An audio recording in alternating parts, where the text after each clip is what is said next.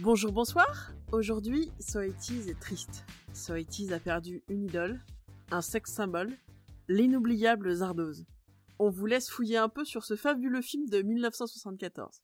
Il s'agit donc, vous l'avez compris, de Sean Connery, que nous pleurons aujourd'hui. Il est mort dans son sommeil aux Bahamas le 31 octobre 2020, ce qui en soi est une mort digne de James Bond. Pour parler de Sean Connery, je suis heureuse d'accueillir ma comparse, la soyeuse et passionnante Valériane. Bonjour Noémie. Eh ben, pour commencer, tu vas nous parler d'un des films euh, les plus connus de Sean Connery, je crois. hein. Alors les plus connus, si on, on accepte les James Bond, dont on ne parlera pas aujourd'hui, et je vais vous parler en effet du film qui, selon ma directrice de thèse, est le passage obligatoire pour tous les médiévistes. Peut-être nous permettriez-vous d'examiner le travail des deux infortunés qui ont été si douloureusement rappelés à Dieu? Votre requête est bien inhabituelle. Les circonstances de leur mort le sont tout autant. Le nom de la rose de Jean-Jacques Hano, qui est sorti en salle en 86 et qui est tiré d'un roman d'Umberto Eco. Dans ce film, Sean joue Guillaume de Baskerville.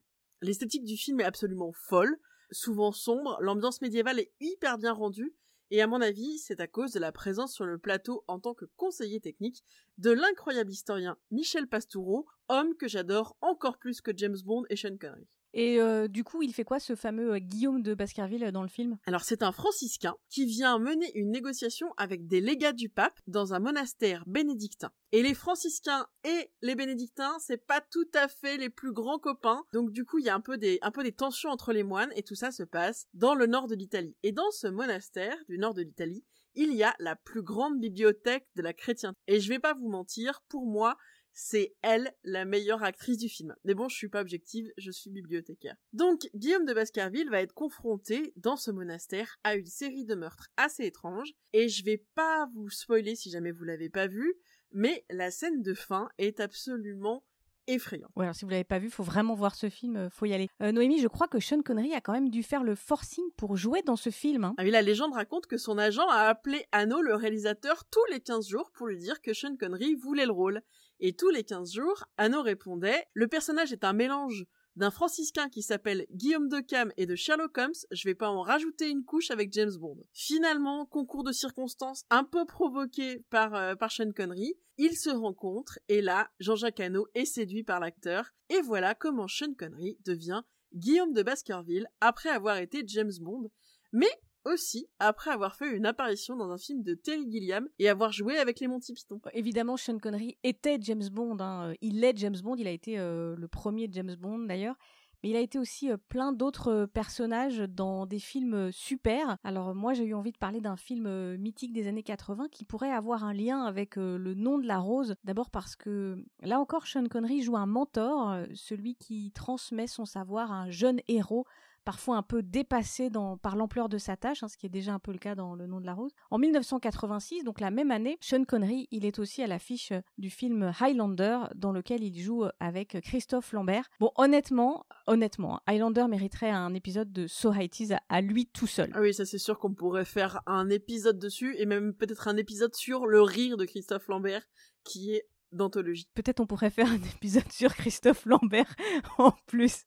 Alors, revenons sur, euh, sur Sean Connery. Dans ce film Highlander, il incarne euh, Juan Sanchez Villa Lobos Ramirez, on va dire Ramirez pour raccourcir. C'est le mentor de Connor MacLeod. En version originale, c'est Connor, hein, pas Conrad. Le Highlander, le héros qui doit trucider euh, tous les autres parce que vous souvenez-vous, à la fin, il ne doit en rester qu'un. Le mentor, c'est donc Ramirez qui vient expliquer ce qui se passe à MacLeod et qui va lui transmettre son savoir. Je vous propose un, un premier petit extrait.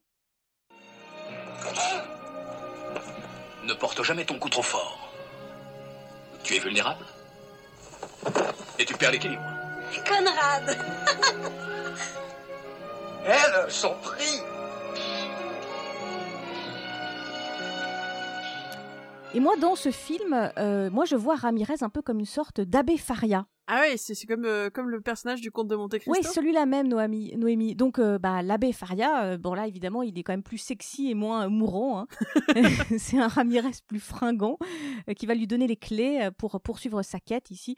C'est se venger de l'infâme Kurgan et décapiter tous les autres immortels. Ce qui est amusant, c'est que le personnage de Sean Connery dans ce film Highlander est supposé être un Égyptien né en 850 avant Jésus-Christ et qu'au moment de sa rencontre avec MacLeod, il est le chef des métallurgiste du roi Charles Quint. Euh, il a un costume très coloré, a une petite boucle d'oreille, il a un petit peu de maquillage sur les yeux. Sean Connery incarne donc un Espagnol. Problème, euh, Sean Connery est un Écossais. 100% écossais, pur jus, et il a l'accent qui va avec, un accent qu'il ne perdra jamais, par respect pour son pays, dira-t-il. Ce qui fait que ça rend la compréhension de Sean Connery en version originale pas facile. Enfin, en tout cas, c'est mon cas.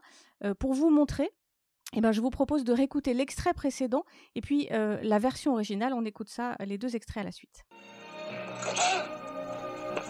Ne porte jamais ton coup trop fort. Tu es vulnérable. Et tu perds l'équilibre. Never overextend your thrust.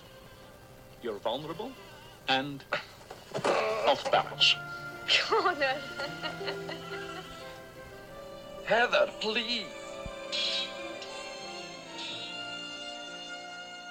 Ah oui, c'est carrément chaud. Hein. Ouais, c'est chaud. hein. Alors, bon, évidemment, euh, Naomi, tu me diras, un étranger qui regarderait un film de la trilogie marseillaise de Pagnol avec Rému, euh, qui parlerait avec l'accent du Sud, là, il aurait probablement du mal à comprendre ce qui se dit en français. Mais moi, je connais peu d'acteurs d'envergure internationale qui gardent cet accent aussi prononcé.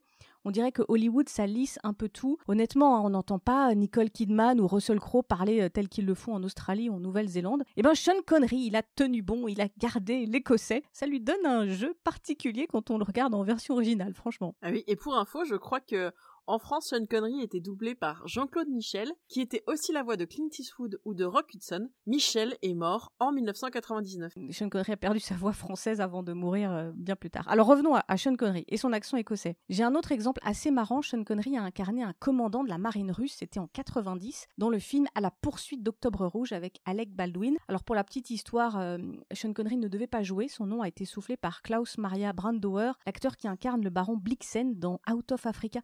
Noémie, est-ce qu'un jour je pourrais faire un épisode sur ce film Out of Africa? Bon, vraiment, si tu parles de Robert Redford ou pas, c'est le premier film que mes parents sont allés voir ensemble, donc euh, je suis très attachée à ce film. Bon, on faudra qu'on fasse un épisode ensemble. Alors, alors revenons. Brandauer est, est autrichien. Il avait sans doute le meilleur accent pour jouer, mais comme il s'était cassé la jambe, il pouvait pas jouer. Il connaissait Sean Connery parce qu'il l'avait rencontré sur un James Bond, donc il propose au réalisateur d'appeler Sean Connery. Dans le film, il joue Marco Ramius, un commandant de la marine russe qui décide de passer à l'ouest à bord d'un sous-marin dernier cri. Il y a un jeune freluquet de la CIA qui est joué par Alec Baldwin qui a trois jours pour convaincre la marine américaine que plutôt que de torpiller le sous-marin, il faut le récupérer et sauver la peau de Ramius. Les dialogues du film se font majoritairement en anglais et dans cet extrait que je vais vous passer, on est à la fin du film, alors vous pouvez faire avance rapide hein, pour pas être spoilé si vous avez jamais vu ce film. Les deux personnages parlent de pêche, ouais la pêche euh, au poisson, et vous noterez que Sean Connery ne fait même pas l'effort de faire semblant d'avoir un accent russe en parlant anglais avec un peu d'accent écossais.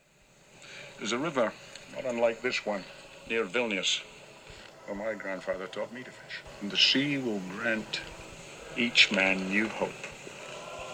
As sleep brings dreams. Christopher Columbus.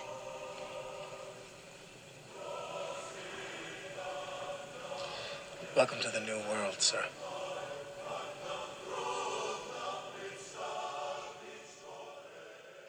Et là encore, on a à l'image un jeune, Alec Baldwin, jeune à l'époque, et son mentor incarné par Sean Connery. Un peu plus tard, en 99, Sean Connery va jouer un peu la même chose, le mentor, mais cette fois avec une femme. C'est le film Haute Voltige. Euh, il joue avec Catherine Zeta-Jones. C'est assez marrant parce qu'une partie de l'action va se dérouler en Écosse. Et là, euh, pour le coup, l'accent de Sean Connery est complètement raccord, il n'y a pas de problème. Là, pour le coup, tout va bien. J'aime beaucoup ce film, Haute Voltige, je le trouve assez marrant. Et donc, euh, on se rend compte que Sean Connery joue quand même énormément les mentors. Peut-être que ça correspondait à son caractère. Alors, pour revenir sur son caractère, on, peut dire sans aucun problème que Sean Connery était un grand acteur, mais sans doute un homme un peu moins sympathique au vu de du contenu de ses interviews sur la violence faite aux femmes. Donc euh, je suis vraiment triste pour l'acteur et pour ses rôles, peut-être un peu moins euh, pour l'homme qui était Sean Connery.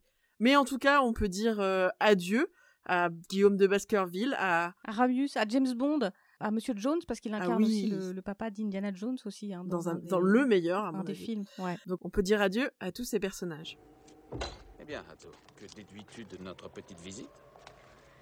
Nous ne sommes pas ici pour rire. Pour finir, je vous rappelle que So It Is est un podcast du label Podcut. On ne peut que vous conseiller nos nouveaux petits camarades, Polka, Moyenne Orientation, ou encore Colette se confesse si vous avez plus de 18 ans. On se retrouve dans 15 jours dans un nouveau So It Is pour parler de cinéma, mais ce coup-ci, ça sera du cinéma animé avec La Petite Sirène. Au revoir Valériane Au revoir Noémie, à bientôt à tous